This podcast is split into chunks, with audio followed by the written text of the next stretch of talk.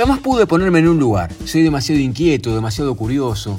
Por eso decidí que este podcast no sea de una cosa, sino de muchas, de las que se me vayan ocurriendo. Una charla, una historia real, inventada, propia, ¿por qué no robada? Bienvenidos a Largavistas sin formato. En el episodio de hoy, un Santelmo mítico.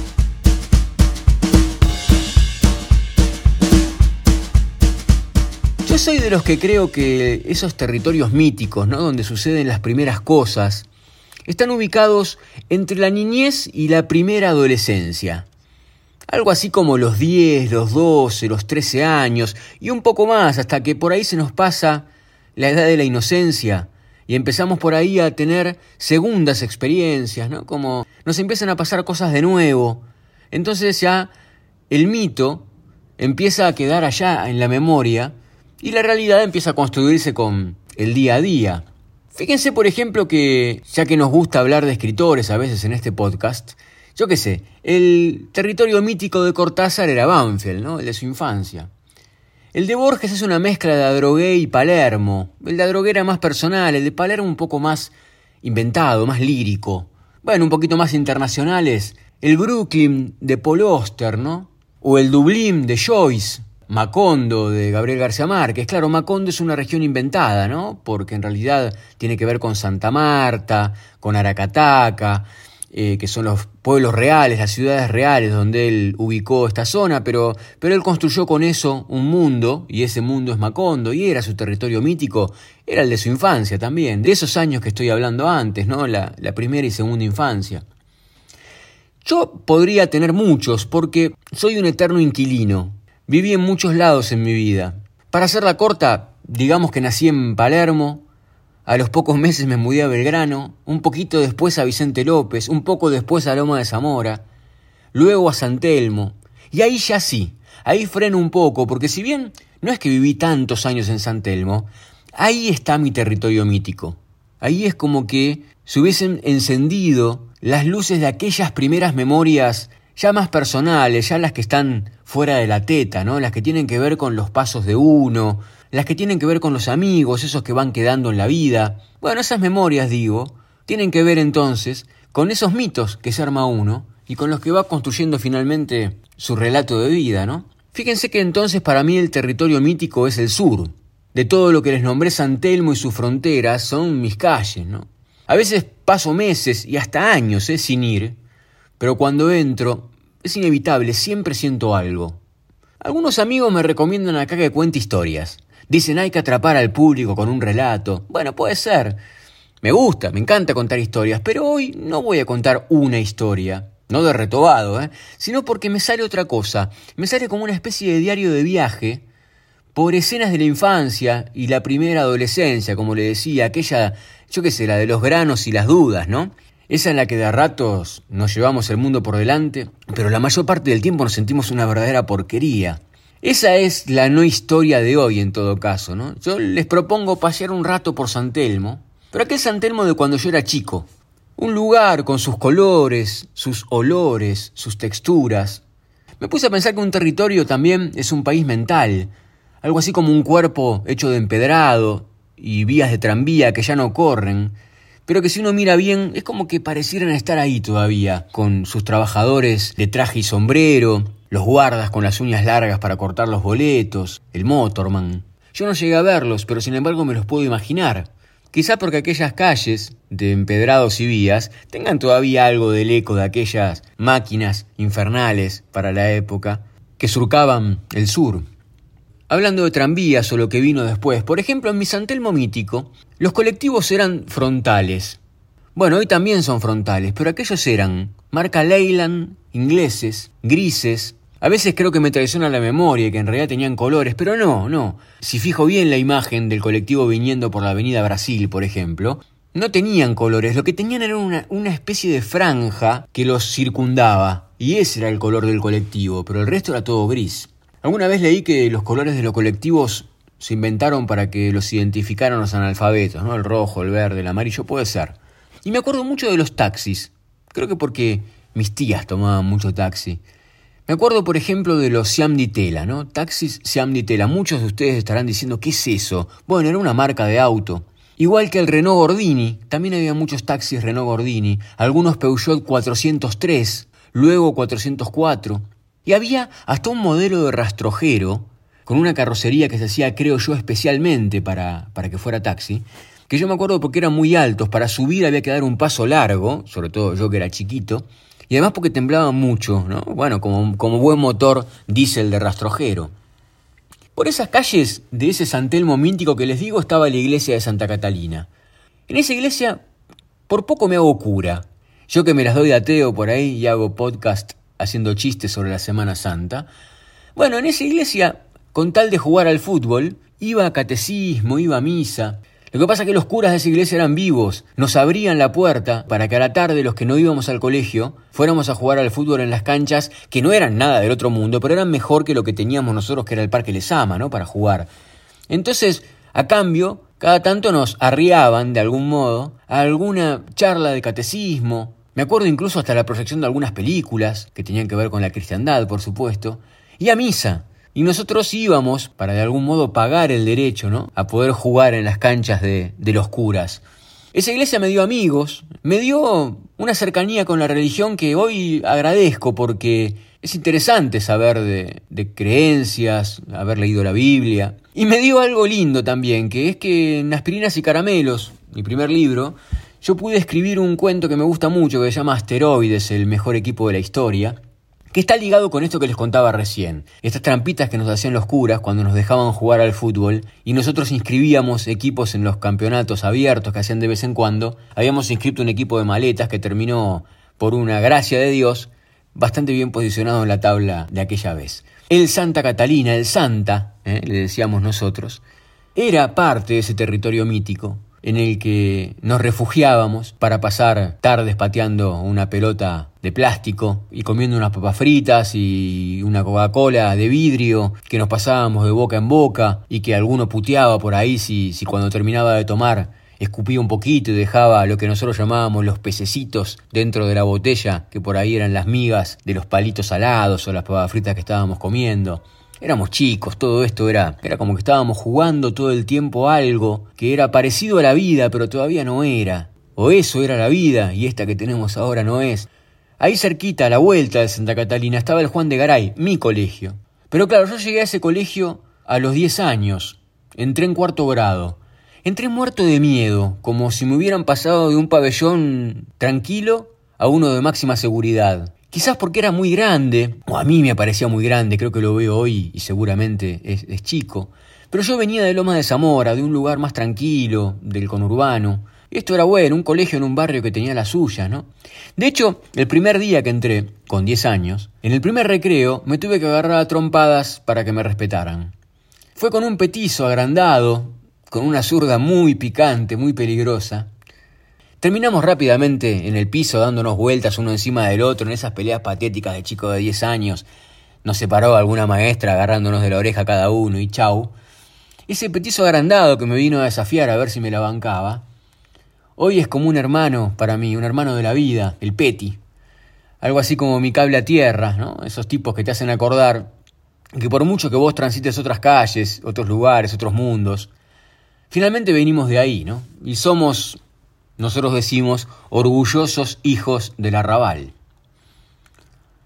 Hace unas palabras dije Parque les ama. Todo un mundo el Parque les ama. Cuando los curas nos cerraban la puerta porque, bueno, tenían sus actividades, todo era el Parque les ama. Ahí jugábamos al fútbol. Ahí jugábamos las escondidas más increíbles del mundo en los recovecos interminables que tiene ese parque. Cuevas, colinas, tiene de todo, ¿no? Las canchitas en el Parque Les Ama no tenían forma, o tenían, pero tenían una forma insólita, casi de cuento de Fontana Rosa o de Soriano, ¿no? Porque eran, pongámosle, con forma de banana. O eran directamente en forma de L, pongámosle que uno atravesaba el mediocampo y tenía que girar el cuerpo enteramente, no sé, hacia la derecha para enfilar al arco rival, porque la cancha era una L, arrancaba en un lugar y terminaba en el otro, pero en 90 grados, ¿no? Claro, no había arcos, eran ni siquiera bolsos, eran por ahí las mochilas del colegio, o los útiles, porque ni las mochilas existían por ahí, era era una bolsa que habíamos llevado. La remera de alguno, el, buzo de algunos hacía un poco más de frío, y árboles. Entonces por ahí los arcos también tenían una forma súper irregular, ¿no? Era un palo, era un palo borracho y el otro era, no sé, un tilo. anda a cobrar travesaño, ¿no? No existía, era más o menos, bueno, si te pasaba un poco por arriba a la mano del arquero ya se había ido por arriba. Eran partidos imposibles donde la justicia casi no existía, pero de algún modo nos las ingeniábamos para que terminaran con algún tanteador posible y que todos en cierto punto lo respetáramos. Es raro como cuando uno es chico, se las ingenia para ponerse reglas igual donde no las hay. Y supongo que así va creando nuevas reglas también, ¿no? En esa... un niño buscando un límite. Allí enfrente del Parque Lesama estaba el departamento de mi tía Melucha. Brasil 353 cuarto B. 305232 era el teléfono. Me lo acuerdo como si fuera hoy, esos números que no se te van nunca de la cabeza, ¿viste? Para mí ese departamento es un montón de cosas, un montón de recuerdos. Por ejemplo, es el aroma del aceite de oliva saliendo de la cocina a punto de tirarle las papas fritas para hacerme la tortilla de papas que tanto me gustaba. Es el fernet que me daba mi abú, que era como mi abuelo, en realidad era mi tío, pero, pero era como si fuera mi abuelo. Y me daba fernet cuando yo era muy chiquito porque me daba una copita porque era sano. Abú es el protagonista de Largavistas, ¿no? mi segundo libro, y yo le tengo un cariño tan grande que, que le dediqué buena parte de, esa historia a la memoria de ese viejo cascarrabias al que tanto amé. El departamento de mi tía Melucha también es la mesa grande del comedor, y esa es probablemente la escena más familiar que yo recuerde. Toda la familia reunida alrededor de una mesa que es probable que si veo hoy tampoco sea tan grande, pero en aquella época a mí me parecía una especie de mesa de, de castillo, ¿no? Era como si Luis XIV hubiera juntado a su, a su corte alrededor de esa mesa, los domingos familiares comiendo ahí, hasta que en algún momento, cerca del atardecer, decidiéramos volver, ya sea ahí cerca en San Telmo o Loma de Zamora, depende de donde viviéramos en ese momento. No muy lejos estaba la bombonera, se escuchaban los goles a veces, a mí me daban bronca, yo prefería escucharlos de la cancha de Independiente, pero estaba más lejos. En esa casa había navidades con pesebre, con estatuitas. Hay una curiosidad que, les quiero contar. Hace un tiempo pasé por la esquina de esa casa. En la esquina hay un anticuario, en Brasil y Balcarce, si no me equivoco. Entré para ver qué había.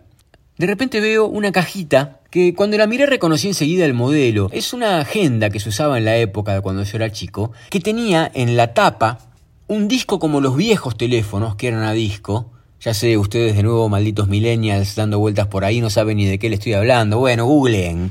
Los teléfonos tenían un disco donde estaban los números. A alguien se le había ocurrido hacer una agenda, también con un disco en la tapa, pero en vez de los números tenía letras. Entonces vos buscabas, no sé, la C y dabas el giro del disco hasta la C, soltabas y ahí se abría por un pestillo y adentro estaba, bueno, la hoja con la letra C, ¿no? De la, de la gente que tenías cargada con esa letra. Fíjense lo, lo antiguo de todo esto, ¿no? Les contaba que veo esto en el anticuario, esta cajita, y la abro y era la de mi tía Melucha.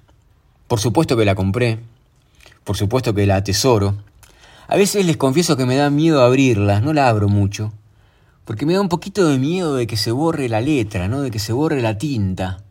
Yo sé que no va a pasar, pero son esas cosas que preferible queden como, como estaban, ¿no? Y que, y que los ojos de hoy, sobre todo, no desdibujen lo que era en aquel momento. No sé si quiero verla hoy con mis 53 años. Capaz que quiero recordarla con los 8, 9, con los que jugaba cuando le daba vueltita al disco para que se abriera mágicamente y buscara una letra y yo jugaba con esa cajita que muchos años después me encontré a la venta en un anticuario. Ahí al lado, o casi al lado, está la iglesia ortodoxa rusa. Para los que conocen Buenos Aires, esa zona de Buenos Aires, San Telmo, deben saber de lo que estoy hablando. Es una iglesia hermosa, que tiene unas cúpulas color turquesa muy llamativas, rematadas con la típica cruz de la Iglesia Ortodoxa rusa. Pero fíjense ustedes que hay una casualidad más. Uno de mis compañeros de colegio era pariente, no sé bien en qué grado, pero era pariente del obispo de la Iglesia Ortodoxa rusa. Entonces no era para nada raro que nosotros algunas tardes entráramos a jugar a la iglesia, ¿no? Entre el olor a incienso, las cruces, incluso pisando alguna tumba, porque tenía algunos muertos enterrados ahí, ¿no? Este, con lápidas que eran el parte del piso. Entonces nosotros jugábamos ahí. Tampoco era raro que de repente apareciera el obispo o algún ayudante del obispo y nos rajara las patadas, ¿no? con esos modales tan típicos de los rusos. Pero fíjense, ¿no? Un lugar tan emblemático, tan sagrado seguramente, en cierto punto profanado, sin mala intención, por supuesto, por estos chicos que jugábamos hasta, hasta la pelota y, y, escondidas y bueno, los juegos de los chicos en el medio de la iglesia. ¿no? También recuerdo de ese santelmo mítico la 9 de julio, ancha como un mar. ¿no? La 9 de julio siempre la vi como si fuera algo así como, como una costa y la otra. Es una avenida que por alguna razón me recuerda a atardeceres. Tengo la idea de los canteros verdes de la 9 de julio y el sol dándoles con mucha suavidad. Recuerdo a mi perro de aquella época, Kirsha, un afgano hermoso, que lo paseábamos por ahí y el sol le pegaba sobre el pelo dorado bellísimo, y quizás por eso también recuerde a la avenida 9 de julio como una avenida de atardeceres, de soles de atardeceres. Aunque también la recuerdo un poquitito más grande, yo por ahí tendría 14 años, como el gran lugar del cierre de campaña de Alfonsín, ¿no? allá en octubre del 83, mi primer acto político, la primera vez que se me ocurrió ir a ver qué era eso de la política. Y llegué al escenario casi, imantado por la voz de una persona que allá a lo lejos nos decía que había una esperanza. ¿no? Yo me creía grande, era un nene, tenía con suerte 14 años. Ahí cerca de la 9 de julio está la calle Tacuarí. Yo tenía una profe de lengua, ya en el secundario, que se llamaba Cristina Guevara, no la vi nunca más, pero era una genia. Vamos a decir además dos cosas de Cristina. Primero que era la prima, prima de verdad, ¿eh? ni, ni prima segunda ni nada, prima de Ernesto Che Guevara. Convengamos que en un colegio público, todavía en la dictadura o apenas saliendo, bueno, ser la prima del Che Guevara tenía sus costos, también sus brillos, por supuesto, ¿no? Otra cosa que tengo para decir de ella es que era muy sexy. Era una morocha de pelo largo, que no era hermosa, pero era recontra sexy y la mirábamos con, por supuesto, el interés de la adolescencia, ¿no? Pero lo más importante de Cristina Guevara era que nos incentivó enormemente la lectura. ¿No sería raro que yo pueda adjudicarle a ella gran parte de lo que hoy me gusta, que es leer, mucho más que escribir, ¿no? Tuvo mucho que ver Cristina Guevara en ello. Por ejemplo, nos hizo leer el Aleph de Borges. Sobre todo porque nos contó que estábamos cerca. El Puerredón, mi colegio de la secundaria, está sobre la calle Chacabuco, a dos cuadras de lo que es la calle Tacuarí. Ahí, en la calle Tacuarí, Borges ambienta el Aleph. Ahí está la casa de Carlos Argentino Daneri, el poseedor del Aleph. Ahí vivía Beatriz Viterbo, la protagonista muerta del cuento. Claro, también unos años después uno se ha enterado que ahí vivía Estela Canto, el amor de ese momento, de aquel Borges enamorado de modos extraños. No nos vamos a poner ahora ni literatos ni psicológicos alrededor de los amores de Borges. Pero sí quiero decir que por ahí con 13, 14 años, nosotros andábamos por la calle Tacuarí buscando la esquina nombrada por el Aleph, las calles nombradas por el Aleph, y era un modo de ver el barrio también, por supuesto, de un modo mítico, ¿no? Les nombré el Pueyrredón recién, el colegio. Era un colegio de taitas y cantores, diría el tango, ¿no? Era bravo ese colegio, había que bancársela también. La barra del Pueyrredón, la barra del Puey, era pesada, ¿eh? Tenía antecedentes de pelea con la policía, gente en cana, no era, no era joda. El colegio estaba y está en lo que fue la casa de Juárez Selman, un presidente argentino al que podemos adjudicar casi el nacimiento de la Unión Cívica Radical, ¿no? Porque los hombres de Alem se le rebelaron y le plantearon revolución en la Revolución del Parque. En esa casa, en la que era la casa de Juárez Selman, uno de los primeros presidentes corruptos, por lo menos denunciados por corruptos de la Argentina, nosotros tomábamos clase. No teníamos muchos famosos salidos del colegio. Vieron que hay algunos colegios que se jactan de eso, ¿no? De acá salió tal, de acá salió tal otro. Nosotros no teníamos muchos. Pero un día nos despertamos con un candidato a gobernador, Juan Manuel Casela, y había ido al Porredón. Entonces nos pareció que teníamos un famoso entre nosotros, ¿no? Perdió Casela con Cafiero, pero igual era un tipo interesante y era bueno que hubiese sido exalumno de nuestro colegio. Y teníamos un preceptor a quien me cruzo de vez en cuando, entonces ahí sí le mando un abrazo porque, porque lo quiero también, que era Formento, Jorge Formento, locutor que llegó a ser co-conductor de Domingos para la Juventud. Y era de los grandes programas de la televisión de la época. Duraba todo el domingo. Y uno empezaba a verlo por ahí después de comer, dos de la tarde, algo por el estilo, y terminaba a nueve de la noche con el cofre de la felicidad y Silvio Soldán saltando de la alegría porque algún chico sacaba el viaje a Bariloche. Bueno, uno de los coconductores de ese programa era nuestro preceptor Jorge Formento, que, como tenía voz de locutor, cuando estábamos todos formados en el patio para empezar el día, nos decía buenos días alumnos, y todos le contestábamos buenos días y las chicas se morían, ¿no? Por la, por la voz portentosa de Jorge, un crack. Nunca fui a competir a Feliz Domingo y me quedo con la bronca porque siempre soñé que llegaba a una prenda que se llamaba el repechaje, creo, donde de repente te tiraban, no sé, nombre 20 eh, calles de Buenos Aires sin repetir y sin soplar, ¿no? Y yo me había aprendido, allá en el Juan de Garay, que les nombré antes, mi colegio primario, para alguna lección de geografía, 20 ríos de Europa. Y esos 20 ríos de Europa no me los olvidé nunca más. Hace poquito, en un programa que me invitaron, lo hice el chiste de recitarlos y, bueno, fue un hit. Se los voy a repetir acá porque me hace gracia. Fíjense, cuenten, ¿eh? Guadiana, Tajo, Duero, Ebro, Loira, Sena, Rin, Elba, Oder, Vístula, Ródano, Danubio, Niester, Perdón, Volga, Ural, Duina y Támesis. Son 20. Si quieren, vayan para atrás, vuelvan, chequeen. Si a mí me daban en Feliz Domingo el sobre de 20 ríos de Europa, sin repetir y sin soplar, yo te metía 20 en menos tiempo que cualquiera y hasta me sobraba probablemente para agregar alguno más que por ahí se me hubiera ocurrido en el momento. No se dio la chance. Me lo quedo para mí el saber un tanto inútil de esos 20 ríos de Europa que de vez en cuando me divierte recordar. San Telmo es el territorio mítico, el bar Añi, a donde me puse de novio por primera vez, con Laura. Con Laura nos dábamos besos en los escalones de enfrente del colegio, de una especie de zaguán que había enfrente del colegio. Un zaguán con una particularidad. Se decía que ahí, en ese PH que seguía el zaguán, vivía un rockero que salía muy de vez en cuando, con anteojos negros, pelado, con su pareja, una mujer un tanto rara también, todos vestidos de cuero. Bueno, era el Indio Solari. ¿eh? El Indio Solari, aparentemente, yo no lo tengo chequeado, no importa, esto es mito.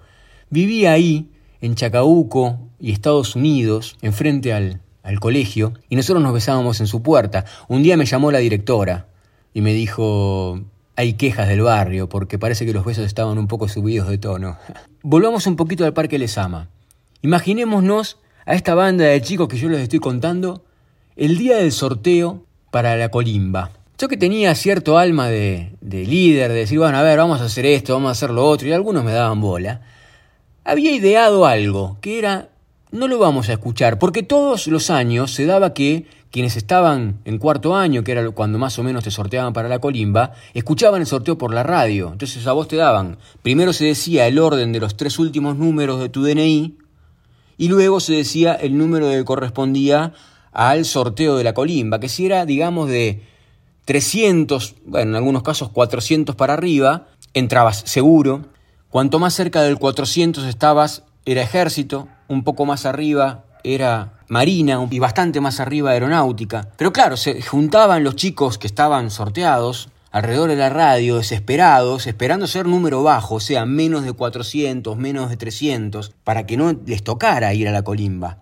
Cuando nos tocó a nosotros yo propuse otra cosa. No escuchemos el sorteo, compramos el diario de la tarde que salía el sorteo, porque claro, era la noticia para todas las familias de la Argentina que tenían chicos en edad de entrar al servicio militar obligatorio. Entonces yo propuse comprar el diario e irnos a la esquina de Brasil y Defensa en el Parque Lesama. Y eso hicimos. Y yo me subí a un banco y iba cantando yo los números de la colimba, ¿no? A ver, tal, ¿qué número de documento tenés? 438, a ver, me fijo, 525, uh, bueno. Y así iba dando la noticia a cada uno de mis compañeros de algunos que se salvaban y otros que, que entraban. Y de repente busqué el mío, 412, palo total. ¿Entraba o no entraba? No se sabía porque ya eran años de la democracia, había menos convocados. Bueno, se las hago corta, no entré. Me salvé pero pasé unos meses de dificultad, ¿eh? unos meses de miedo. San Telmo mítico, cuando el mercado era mercado, por ejemplo, ahora uno va a San Telmo y el mercado es un lugar recontracanchero para comer tapas y esto, no, no. El mercado de San Telmo era carnicería, pollería, verdulería, era otra cosa, era alguna que otra rata, pero era lindo mercado. Olía esa mezcla de comida, de artículo para la limpieza, de querosene. Qué lindo era el mercado de San Telmo. Me gustaba que me mandaran a comprarlo, disfrutaba. Ahí nomás estaba Pirilo. Pirilo, una de las pizzerías más emblemáticas de Buenos Aires, ¿eh? Chiquita, un cuartito recontra chiquito, una pizza altísima. Y atendía a Pirilo. Pirilo era un personaje hermoso que se ponía el orégano sobre la mano y casi que lo soplaba para tirarlo arriba de, la, de las grandes de musarela, ¿no? Su hija, la Pirila, era compañera del colegio. La Pirila tenía el golpe de knockout más fuerte que yo vi en mi vida. Una vez volteó a uno que además era un pesado, ¿eh? Lo volteó en el medio del patio del colegio, de una piña, de una piña, que me la acuerdo y me duele, hermosa. Hace poquito pasé por Pirilo, frené, entré y le di un abrazo a la Pirila, quien hacía muchos años que no veía, pero cuando la vi era como si lo hubiese visto ayer, ¿no? Esas cosas canosa como yo, grande como yo, Hermosa, esos personajes bien de barrio que mantienen la tradición y mantienen la pizzería abierta. Bueno, se me hizo largo la historia de mi Santelmo mítico. En definitiva, yo creo que todos tenemos un lugar anclado en aquella infancia que les decía, donde nos empezamos a acordar de nuestra propia vida, ¿no? De lo que nos pasa a nosotros. No de lo que mamamos, sino nuestras primeras vivencias, nuestros primeros golpes, nuestros primeros amores, desamores. Así que cada uno sienta este podcast como parte de su de su Santelmo mítico. Vaya a saber qué barrio será, pero seguramente algo les debe estar despertando recordar alguna que otra anécdota de aquellas calles de sus lugares. Hay un poema de Mario Benedetti que a mí me gusta mucho y con el que me gustaría cerrar este podcast sin formato. Se llama ni más ni menos que El barrio y dice así. Volver al barrio siempre es una huida, casi como enfrentarse a dos espejos, uno que ve de cerca, otro de lejos, en la torpe memoria repetida. La infancia, la que fue, sigue perdida. No eran así los patios, son reflejos. Esos niños que juegan ya son viejos y van con más cautela por la vida. El barrio tiene encanto y lluvia mansa, rieles para un tranvía que descansa y no irrumpe en la noche ni madruga. Si uno busca trocitos de pasado, tal vez se halle a sí mismo ensimismado. Volver al barrio siempre es una fuga. Queridos amigas, amigas, quiero dejarles acá este pedacito de barrio, este pedacito de recuerdo. Vayan, piensen un rato, recuerden. Si tienen a manos a sus pibes, cuéntenle también. Es lindo contarles cómo era nuestro barrio. Van a ver que se sorprenden cuando pongan esa cara de curiosidad por cómo vivíamos, pero también que les da un poco de ganas, ¿eh? De vivir aquellas cuadras empedradas, aquellas vías de tranvía, aquellas canchas en L de parques enrevesados y nuestros trocitos de pasado. Esto fue un capítulo más de Largavistas sin formato y como les digo casi siempre, les quiero mucho.